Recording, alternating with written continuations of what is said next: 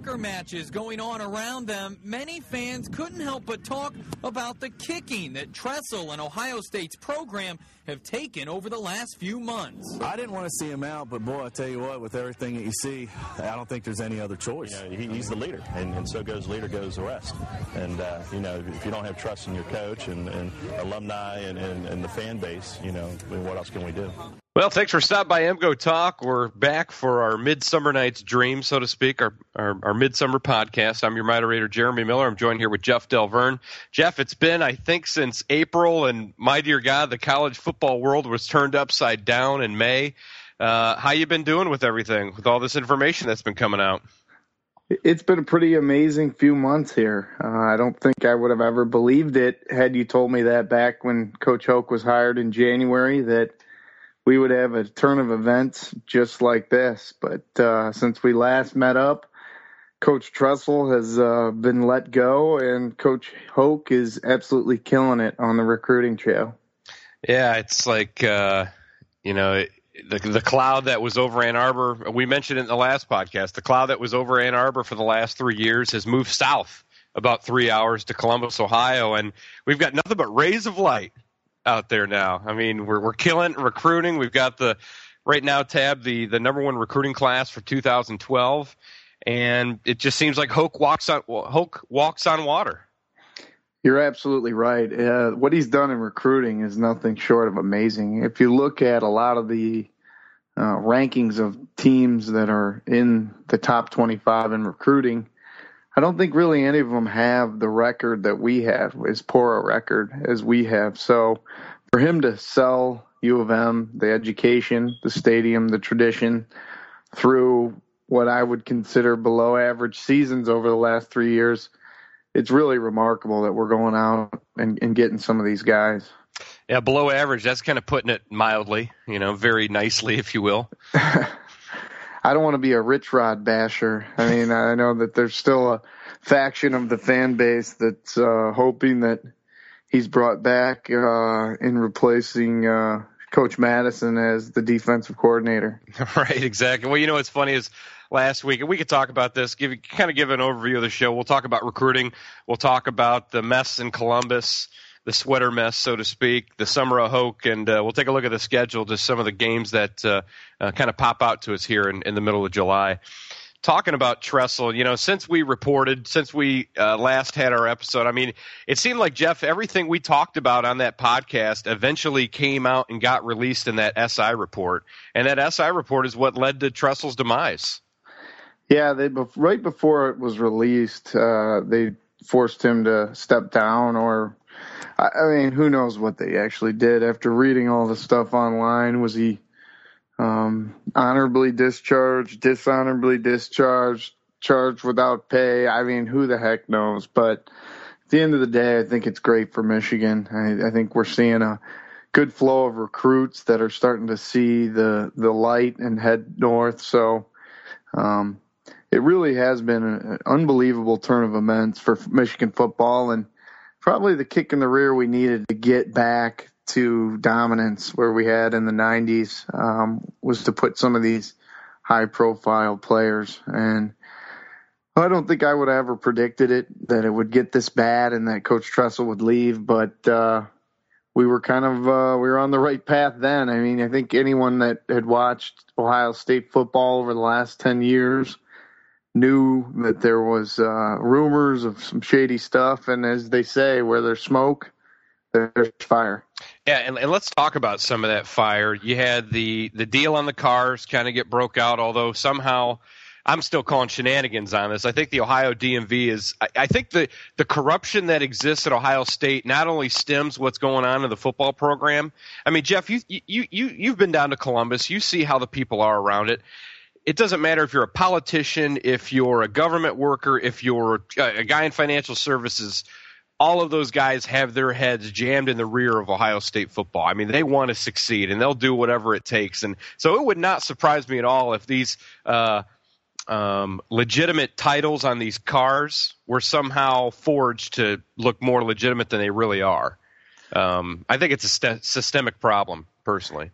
Yeah, you know, and you bring up a good point. I think you know, being a one newspaper town like Columbus, and um, kind of the way the media has always been the hype machine for Ohio State University, they really lost a sense of, uh, you know, I, I, almost honesty, as you can see with the Detroit News and Free Press, and along with the Ann Arbor News, they really keep U of M honest and dueling newspapers dig for stories. And as you see with in Columbus, I think this has been going on since uh, Tressel arrived on campus. Certainly, the Maurice Clarett incident was kind of the beginning, and there was some red flags at that point that the dispatch probably could have gone after, and they didn't. So it, it's really one the kind of a thing where you learn that a school that size with that size of athletic program really needs more than one newspaper. And if you if you really want to look it up, look on dispatch.com and see how many days it's been since Michigan has beaten the Ohio State. I mean, that'll tell you everything you need to know that they're complete and utter homer, but but I do got to give the dispatch credit, or at least the the one or two sports writers or uh, uh, writers that have been reporting on all of the uh, mischief going on in Columbus. I got to give them credit for you know really uh, taking a, a, chance at you know I, won't, I don't want to say risking their lives, but in a sense they they're risking their livelihood living in that city. I mean, we saw what happened to Kirk Herbstreit. The guy left town. And he was an Ohio State alumni. He should should be celebrated there, and, and he left because of the minority of people that harassed the hell out of him. So, yeah, so I give those writers a lot of credit the guy who broke the story, the Cicero guy. I know he's taken some heat. Um, and Terrelle Pryor, I know he's not uh, as well liked as maybe he would have been had this not broken, but that's the way they're. You know, they're, it's a very rabid fan base. Um, they've got a rich tradition, similar to Michigan. Um, a little bit different, obviously, with with this black eye chasing them around. Um, that's certainly one thing that I think I'm proud of as a former player that um, our 90s dominance never ended in uh, cheating and that it was actually legitimized. And I think this is going to be a black eye. I mean, for most of your Buckeye fans, they don't really care, but uh, if you're an alum of the University of Ohio State or whatever you call it, the Ohio State University, um, you're worried about it. Absolutely. I mean, it's uh, uh, the the the real fans, and I'll say the real fans that you know, like you said, the the alums, the people that are uh, have more than more than just an emotional interest in the football program. You know, that generally love Ohio State for being Ohio State. Uh, they're ashamed. Those people are ashamed. But it's funny the the fans that have no you know connection other than oh that's my football team. You know they they they treat it like it's a like it's a pro team, and they think well it goes on everywhere. I can't believe we're getting busted for something as petty as this. It's like, well, the guy lied. He signed a contract with the NCAA that said, "Have you reported every violation that's occurred?" He said he did, and then he said in December at a press conference talking about how, oh well, we need to do a better job of educating our players, and um, yeah, we didn't have compliance in all the time, talking about what the players can and can't do.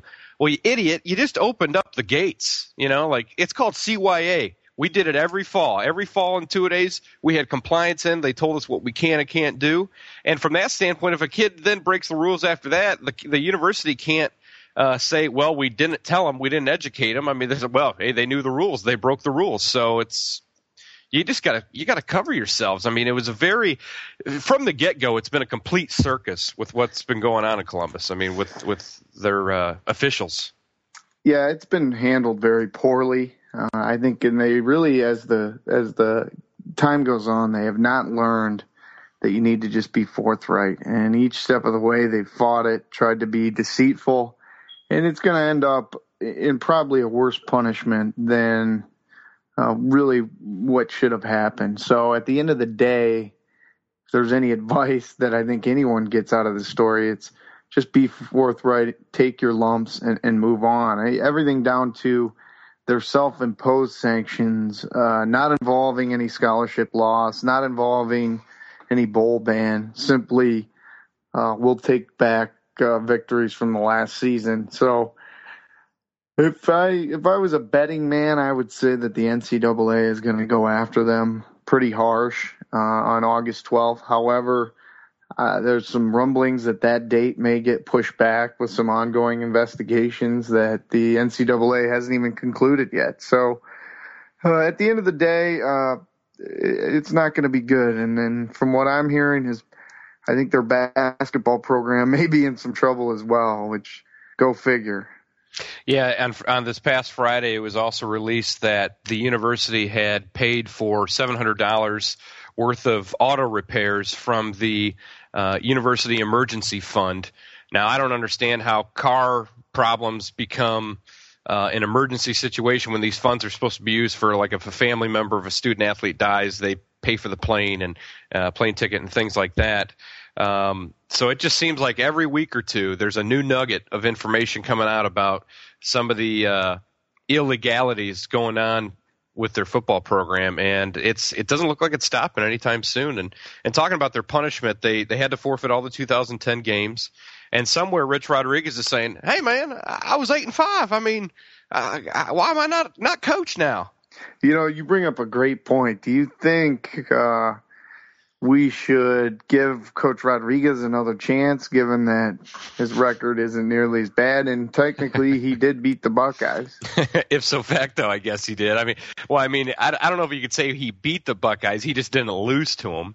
Um, but uh, it, yeah, I mean, I, I'm sure he's using this as a resume builder. You know, I'm sure he's going to be like, "Well, I never lost to Ohio State." You know, he's but, got he he updated his career builder uh, as soon as they exactly. wins were revoked. I saw his LinkedIn profile now shows eight and five uh, record this past season. It says seven and five. Yeah, that wouldn't surprise me. Um, now let me play a little bit of devil's advocate here, Jeremy. Okay. Let's say um, you're on the NCAA committee or the rules the rules enforcement committee on August 12th and you're looking at the situation and you're saying, all right, what they actually did was trade um, their own goods for money. And at the end of the day, or, or tattoos or whatever all the other rumors are. And the cars haven't been substantiated yet by the NCAA, along with the rent and all the other stuff. So, really, what you have is a coach deceiving the NCAA, who's no longer with the program. Given that, do you still come down on them because they led the nation in in uh, secondary violations for the last ten years, or do you do you spare them? I, I don't see how you can spare them. I mean, we are at a, such a crucial point in college football where somebody is going to have to take the fall in order for major reform to occur.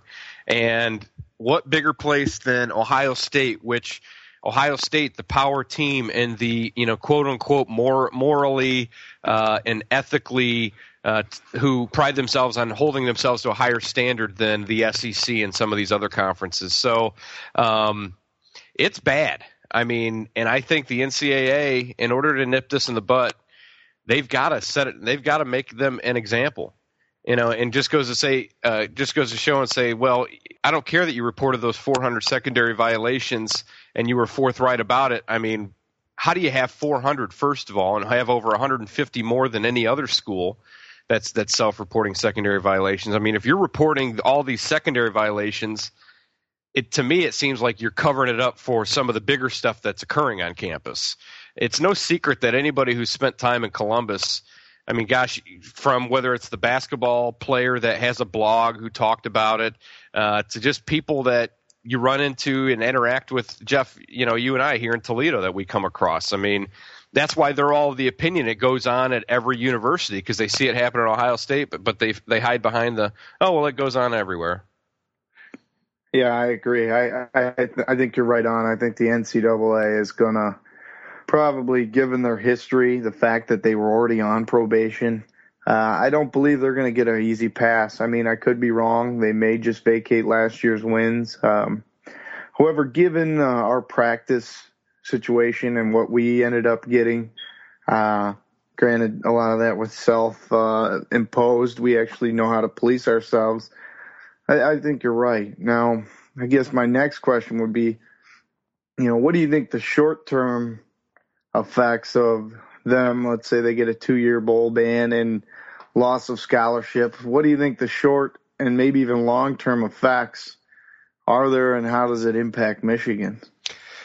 Well, I think it's. I mean, we're already seeing some of those short-term effects with uh, these these recruits in Ohio looking elsewhere. You know, Kyle Kalis, the the offensive tackle, the prized recruit for Ohio State, um, who decommitted from Ohio State and committed to Michigan, said it himself. He's like, I don't want to go to a school and take penalties for something I had nothing to do with.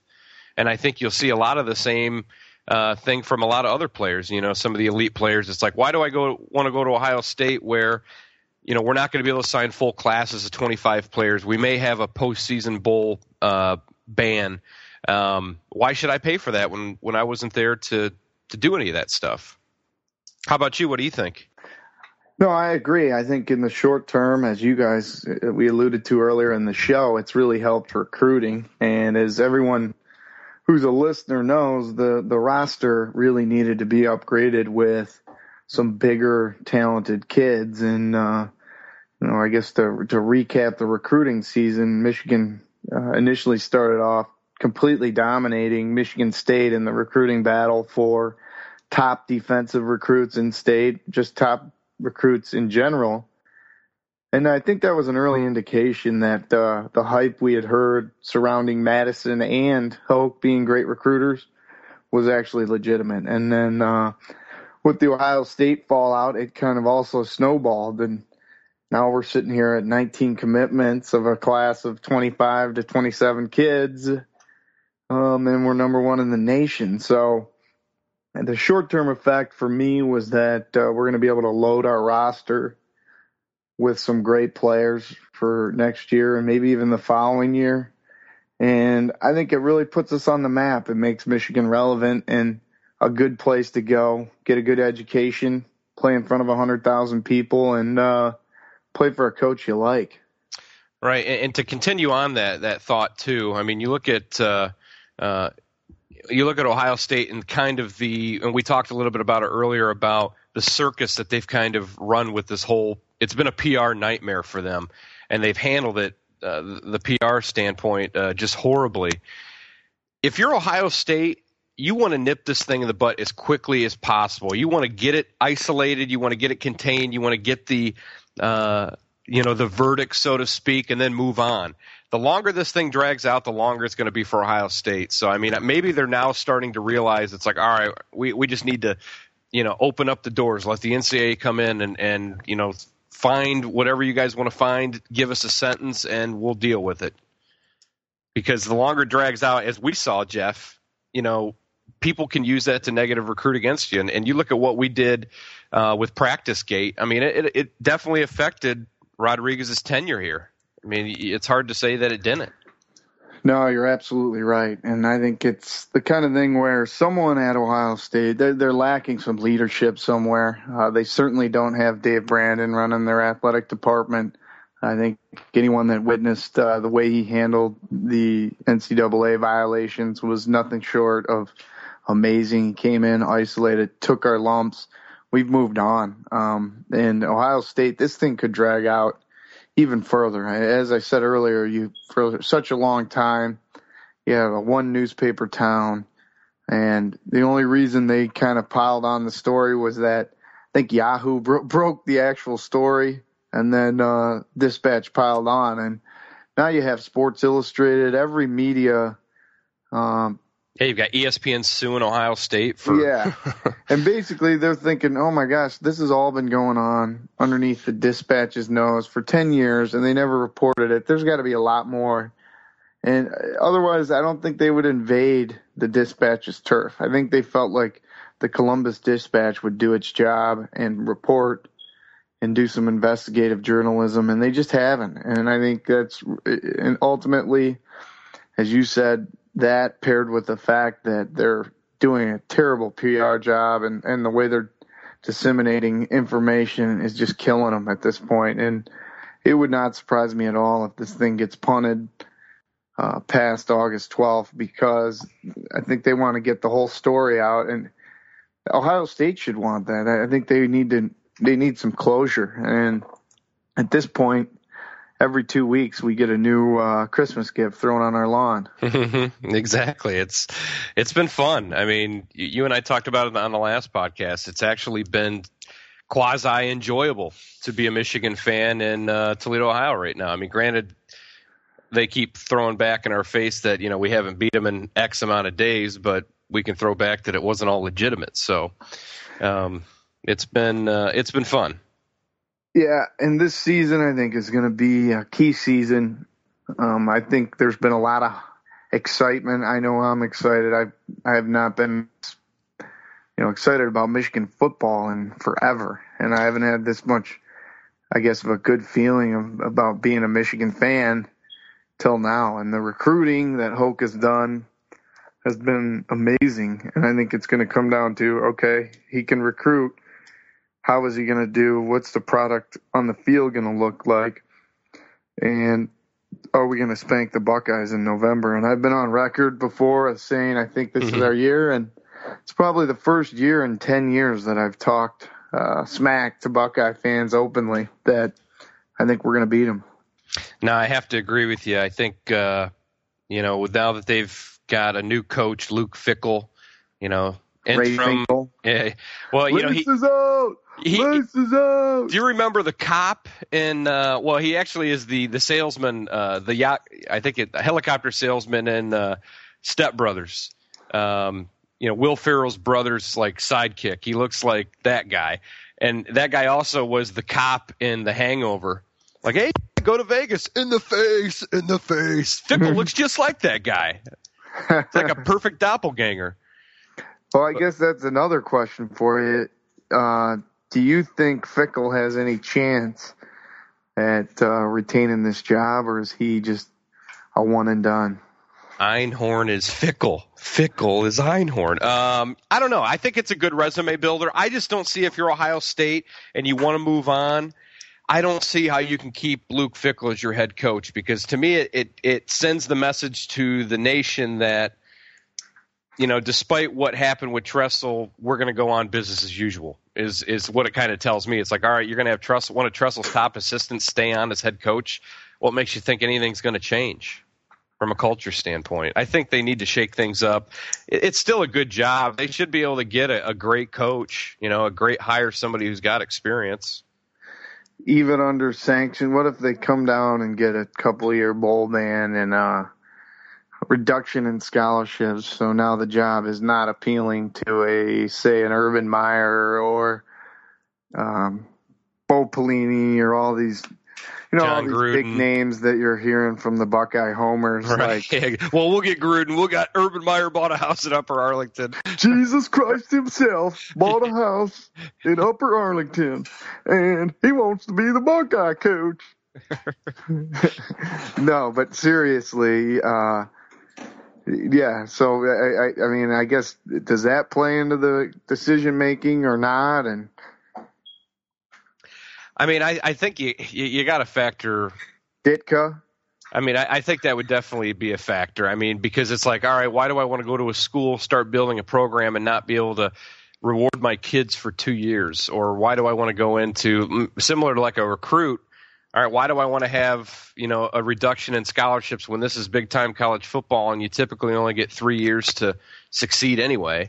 Um, you know whether you've you're dealt with a, a full deck or not, and you know you already got one hand tied behind your back for at least a couple seasons, I would think. But I don't know, man. Uh, you know, it is interesting to see Fickell hired Mike Vrabel, and Mike Vrabel was arrested two or three months ago for stealing alcohol from a bar in Indiana. So, what a great hire, Luke Fickell. Yeah, and, and kind of it's alarming that you fire your coach because he's a criminal, and then you hire the criminal's assistant who, you know, goes out and hires another criminal. Yeah, I mean, it's like are you really trying to address a culture of corruption, or are you just that aloof to what the NCAA really wants? Yeah, you got to wonder if it's just complete, you know, them being so naive or what. I mean, it's just it's unreal. You got to wonder if Gee and uh, Gene Smith are done. I mean, with the way it's transpired and the way that things just continue to get worse, not better? Do they have a job in a year? Right. I mean, I don't see how you can. I mean, you look at our Fab Five scandal. You know, um, when it first kind of broke, our athletic director resigned, and then the new AD came in and fired Steve Fisher, and you know we had a new school president right around that time too. So I mean, and for Gordon Gee to make the he made at the that initial press conference, I just hope the coach doesn't get rid of me, and to see the the complete 180 uh, change in the message that they've been sending, like, oh, we were betrayed by Jim Tressel. Tressel betrayed us. I, I, I can't believe he betrayed us like that. It's like, come on, guys. Like, are you kidding me? Yeah, they're throwing Tressel under the bus. I mean, it's like I said. I mean, there's so much, I guess, just utter incompetence uh, down there that I would not be surprised if all the Casey Anthony jurors, jurors ended up in uh, compliance at Ohio State. All well, of well, you knew she was guilty the second you saw her in a, in Ohio State jersey. You ever see that picture? Yeah, yeah, that's hilarious. I was like, wow, that was great. But well, well, we spent a lot of time talking about what's going on in Columbus. You know, let's talk about our team news. We've had a lot of you know exciting things. We've talked about recruiting. Um, a few months ago or a month and a half ago, we had the throwback jerseys released uh, to the public for what the guys are going to play in the night game uh, this fall against Notre Dame. And and I don't know about you, Jeff, but you know, looking at this schedule, um, I'm really excited for September. Not only just to see how we come out the gate, you know, against the directional teams in, in Michigan. I'm I'm intrigued by the San Diego State matchup, obviously, because Hoke left there last year and a lot of those coaches. But that night game against Notre Dame, I mean, I, I just got confirmed this week the ticket, uh, my ticket with my buddy Brent. So I'm I'm excited. I'm excited. Yeah, as a former player, I think the new jerseys are really neat, and the reason is, is we wore the same jerseys every game that we played for Michigan, and to switch things up, even just a little bit, I think would have been very refreshing. I, I, think we had a few wrinkles that were changed over the course of four or five years there, but I, I like it. I think it's bold. Um, and I think it's a marketing move really more than anything is you can say you were at that game, get a jersey and I think they should do it every year. I, I actually like both teams' uniforms. I think Notre Dame's are cool with the green and the shamrock on the helmet, and Michigan's are neat with the stripes. I know that there's a lot of traditionalists that are very upset about it and yada yada yada. But as a former player, I thought it was a neat idea for the players, for the fans, and it's not like we're wearing them. Uh, it's not like we're turning the program into Oregon. We're still Michigan. We're going to wear the same traditional uniforms every other game. Yeah, it's just a one-time deal. We're not Oregon. Yeah, and, and what I liked, and for the people that just look at the jersey and be like, "Well, we never wore jerseys like that," and and and we, I guess I should correct myself and not call it a throwback jersey, but they're they're really sticking to this name, the legacy jersey. And what I liked about it is that they took elements from jerseys from different eras uh, throughout throughout the years. And now, if you look at the block M that's in the front of the jersey, there's stitching around the M, and then there's also stitching around all the numbers. And during the press conference, Dave uh, Brandon described that well, you know, back in the day, there were wool jerseys, wool, if I can say that right, and uh, some of the lettering that they put on there was was really heavy. So they they envisioned that they had to stitch it a little bit more. Um, you know uh, the body of the M more so than than they would in a in a newer age jersey. So they tried to in- include that element there. Stripes was a what was a present uh, was pr- uh, present in one of the jerseys in the early 1900s. So I like how they took elements from different eras and incorporated it into one jersey. And I I think they've already sold you know I don't even know how many jerseys, but like they're selling like hotcakes. Yeah, I know you can't get them right now. They're on back order according to. Uh our sponsor, the MDen, but uh, our, exactly. our, future sponsor. Future sponsor. Me. Jedi mind trick there. Anybody, yeah. anybody from MDen out there listening want to give us a sponsorship? um, but I think it was a great idea. I'd like to see it maybe once a year or every other year. Regardless, we're bringing Michigan football, I think, into the new era with some flashy uniforms as well as, you know, a night game, which is always neat. Um, nonetheless, great idea. Um, what do you think about this team from what you're hearing? Um, what, what, are you most excited to see, Jeremy? Yeah, I think I guess what intrigues me most, I want to see how we.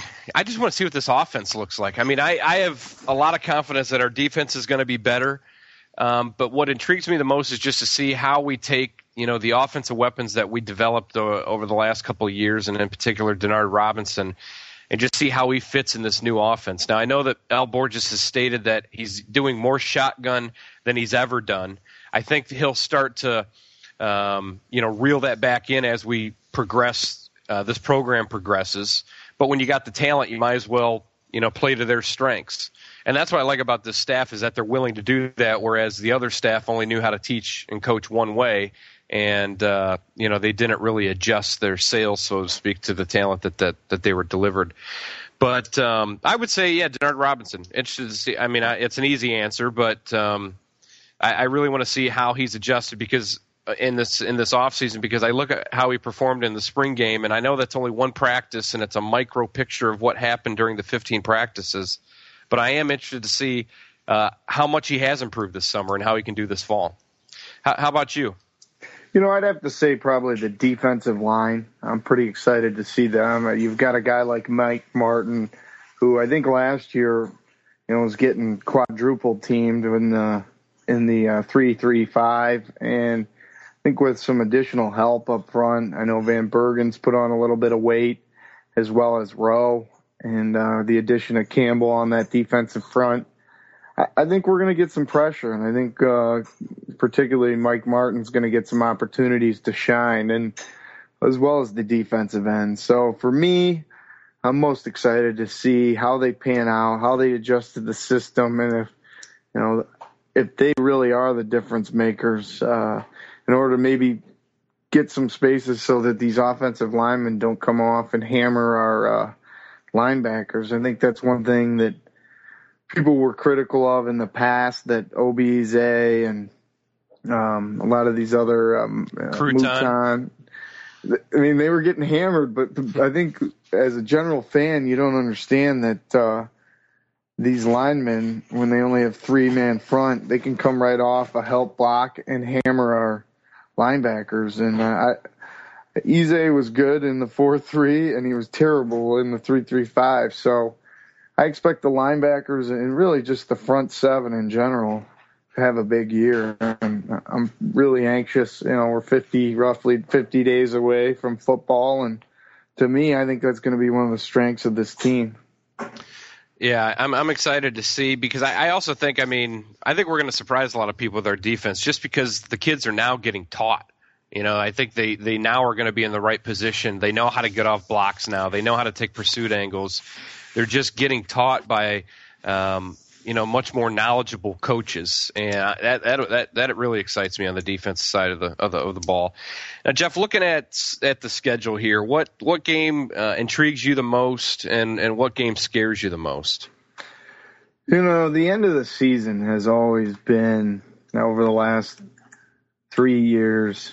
Um, really the Achilles heel, and I, it, obviously they always end up facing the toughest teams as the schedule goes on. And uh, for me, I'm going to say that last stretch where you got, you know, Illinois, Nebraska, Ohio State. Um, Nebraska and Ohio State back to back at home, big both big games, two of the top teams in the Big Ten.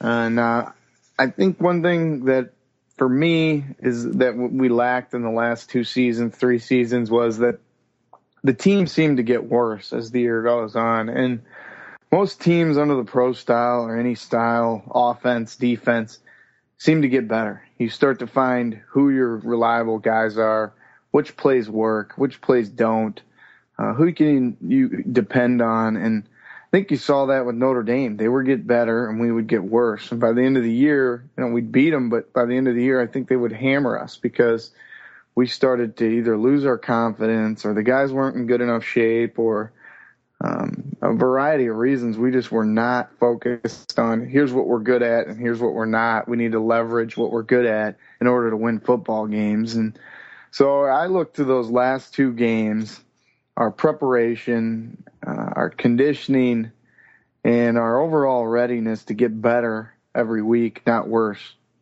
Yeah, it's like Coach Carr always used to say: you're either getting better or you're getting worse. Yeah, and uh, he used to say that every day. Did you get better today or did you get worse? You know. Um, and football is really a sport of that. I mean, you see it all the time in weeks one through three. A team is terrible, and then they end the season being fantastic. And a lot of it has to do with did they get better every week? Did they come up with an identity?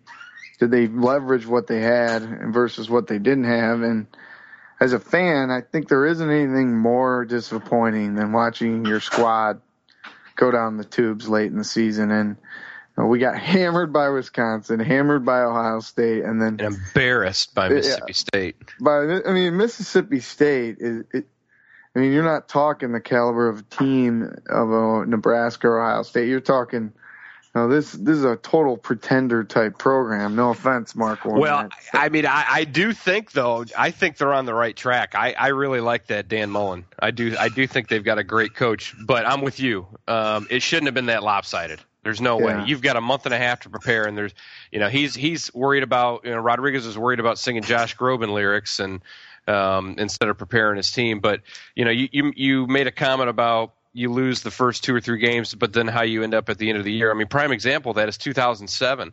We lose to Appy State. We lose. We get embarrassed by Oregon, and then we end up beating Florida.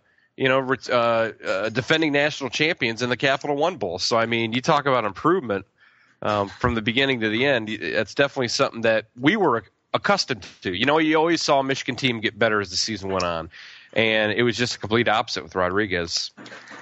So for me, those two games are huge. Um, what about you? What are you most anticipating in terms of the schedule, whether it be an actual team or a stretch? Yeah, I think uh, I think no, you hit the nail on the head with November. I mean, that is a tough stretch to to finish the season with Nebraska and Ohio State, and, and you know Iowa's in there too. I mean, uh, it's going to be a tough it's going to be a tough road to hoe. But um, really, I want to see how we get started in September. That September kind of intrigues me the most because I want to see can we handle the directional teams, you know, the the westerns and the easterns or the whatever Michigan teams we're playing that's not Michigan State. And then how we do against San Diego. I mean, Notre Dame is, from a social standpoint, I'm very excited for that game. You know, I just think it's going to be un, an unbelievable environment and atmosphere just all over Ann Arbor that day. Um, so I'm obviously intrigued in that. So September for me, I want to see how we start the season. What? Uh, how do you think Notre Dame's going to be? I think they're going to be real good, man. Me too. Um, I, you know, you and I uh, talk all the time uh, about our respect for Brian Kelly and the the the job that he does as a coach. He's been a winner everywhere he's went.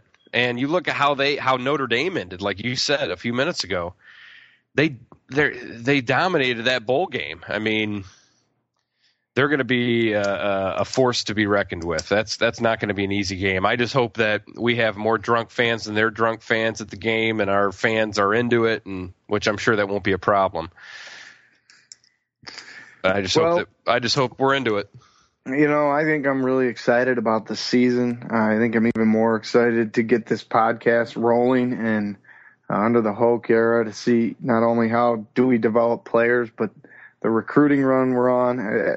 I have to say it's great to be a Michigan Wolverine for the first time in quite some time. I think just the whole athletic department has a momentum. Uh, I'd even throw basketball and hockey into that ring as well.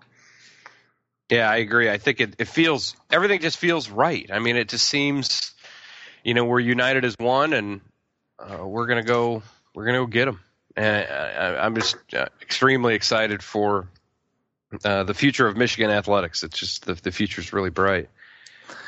You know, one thing I'd like to do is get some of our listeners' feedback on Coach Hoke. Um, do they believe it's all hype that in recruiting, or are they thinking it's more of a product of Hoke's hard work, or is it more of a product of uh, Ohio State's uh, misgivings, but kind of get some opinions from our listeners on where what, what their take is on Hoke thus far. One, two, is it a product of, of him being a great recruiter, great coach, or is it a product of circumstance with Ohio State down? And uh, you know, I'd love to hear. Yeah, and our, our guests are our our listeners, I should say, can either give us a call at seven seven five three go talk and leave us a voicemail at seven seven five three four six eight two five five, or send us an email as always mgotalk at gmail.com. Would love to hear from you. Uh, talking about team news and some of the other things that happened this summer, there was some early talk, Jeff, about us with the potential.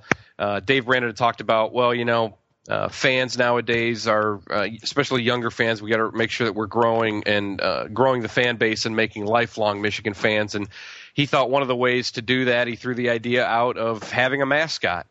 Um, what are your thoughts on on the potential of having a mascot?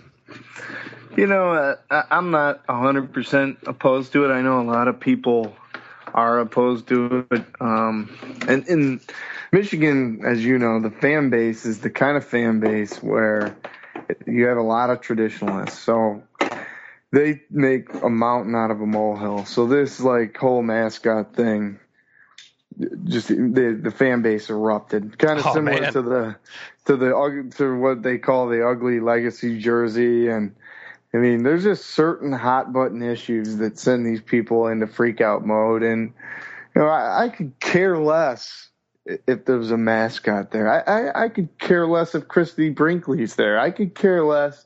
I just want to go watch the team play. I don't care if you know, uh, what's the short guy? Mini Me is there, or I love when Vern's there. Magglio Ordonez, or uh, Braveheart, or Wani the Winkler. I just want to watch the team, and to me, that these fans get all wrapped up in it, and if the AD thinks it's a good idea from a marketing standpoint to get in on some of these mascot challenges and, and some of those things from a marketing standpoint, I'm all for it.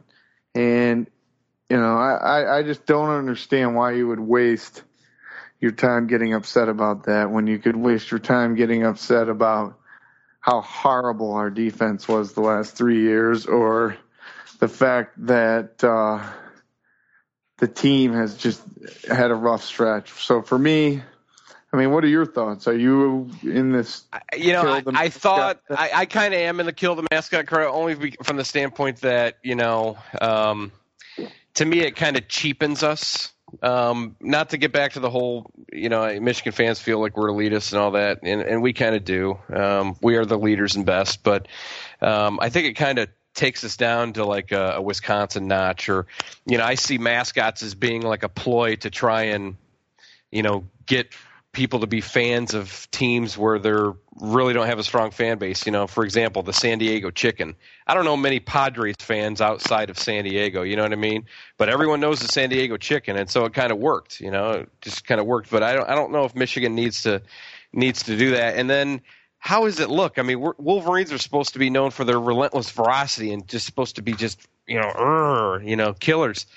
I can't imagine having a, a you know a friendly Wolverine mascot like oh hey kids let me pose for a picture and but I do understand Dave Brandon's uh, comment you know he goes I hate seeing Michigan fans po- posing with the Nittany Lion I thought he was brilliant with his message the way that he kind of uh, crafted what he said saying well we're exploring it if it makes sense we'll do it um, so he kind of put a feeler out there to just just see you know what what people's reaction would be to that. Similar to how he did with, you know, we might have to move the game. It might not be the last week of the season, and we obviously see, saw what happened there. And then also t- talking about the throwbacks and uh, and now this mascot talk. So I think that Dave Brandon's doing a good job of just exploring uh, with the fan base what works and what doesn't work. And he's always attested all along that you know he doesn't care about the past; he creates the future.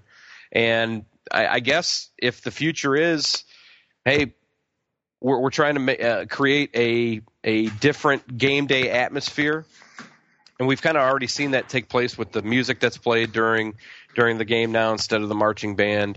Um, so if that's what it takes to to be kind of the cutting edge um, and and to be the leaders and the best, then okay, I'll be about you know that's fine. If you can convince me that a mascot is the way for us to do that, I'll, I'll you know I'll support it. Um, I believe you know, in our leadership.